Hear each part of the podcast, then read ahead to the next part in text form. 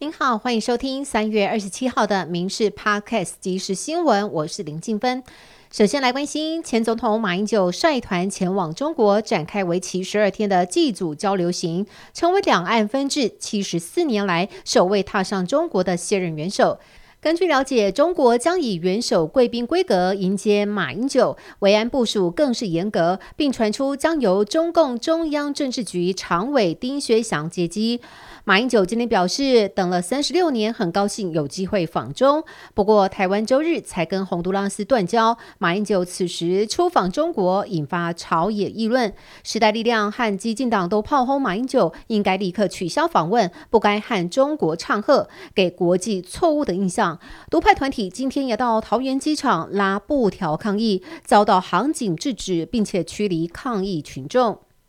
而除了马英九，红海创办人郭台铭也无预警宣布，今天晚上要前往美国展开为期十二天的科技经济开拓之旅。除了前往华府拜会重要人士之外，还将造访波士顿与哈佛大学医学院以及商学院的院长以及台湾同学会座谈。此行也会走访旧金山湾区和洛杉矶发表演讲。接下来还有日本行，郭台铭的动作频频，颇有展现问鼎二二零。二四大位的决心。台湾与洪都拉斯断交，邦交国剩下十三国，外交政策要转向了吗？外交部长吴钊燮喊话，跟非邦交国家来往，不排除任何状况被解读是要力推国际上针对两岸的双重承认。朝野立委乐见，直言汉贼不两立时代已经过去。不过，国民党主席周立伦批评外交部提出的双重承认是为邦交创造模糊空间。桃园逃脱的狒狒在平镇、杨梅、龙潭以及新屋跨区移动，展开数次的捉捕都没有成功。有民众发现了他的最新踪影，在台铁富冈基地闲逛，让不少网友笑称：“这是新员工来报道吗？”东非狒狒在桃园奔逃超过两个星期，稍早传来了好消息，狒狒逃亡到富冈国中附近。农业局获报之后，来到现场朝他射击麻醉枪，终于顺利捕捉到狒狒了。高雄市三月到四月中旬进入演唱会高峰期，为遏制饭店旅馆趁机哄抬房价。高雄市观光局近日二度出击，前往十一家饭店展开稽查，查获一家违反规定，开罚三万元，并且公布名单。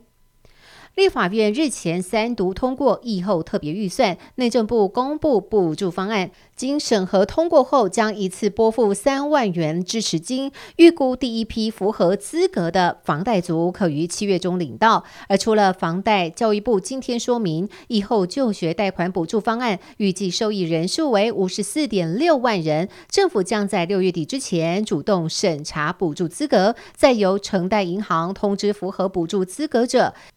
依照贷款人的贷款本金设算补助额度，直接扣抵一年本息或最近一学期本金。补助须知预计在五月底之前公告。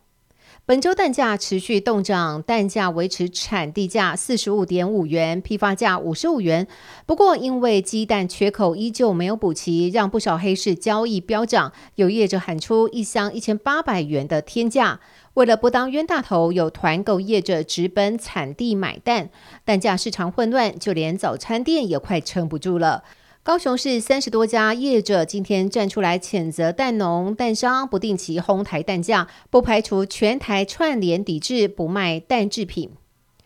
以经营八十五度 C 闻名的美食 KY 董事长吴正学的配偶申报，以巨额逐笔交易的方式，于三月二十七号到四月二十六号之间，将持有的三千四百六十三张美食 KY 股份全数转让，引发市场揣测。今天开盘大约十五分钟之后，美食 KY 即被打入跌停一百四十一点五块钱。以上新闻由民事新闻部制作，感谢您的收听。更多新闻内容，请上民事新闻官网搜寻。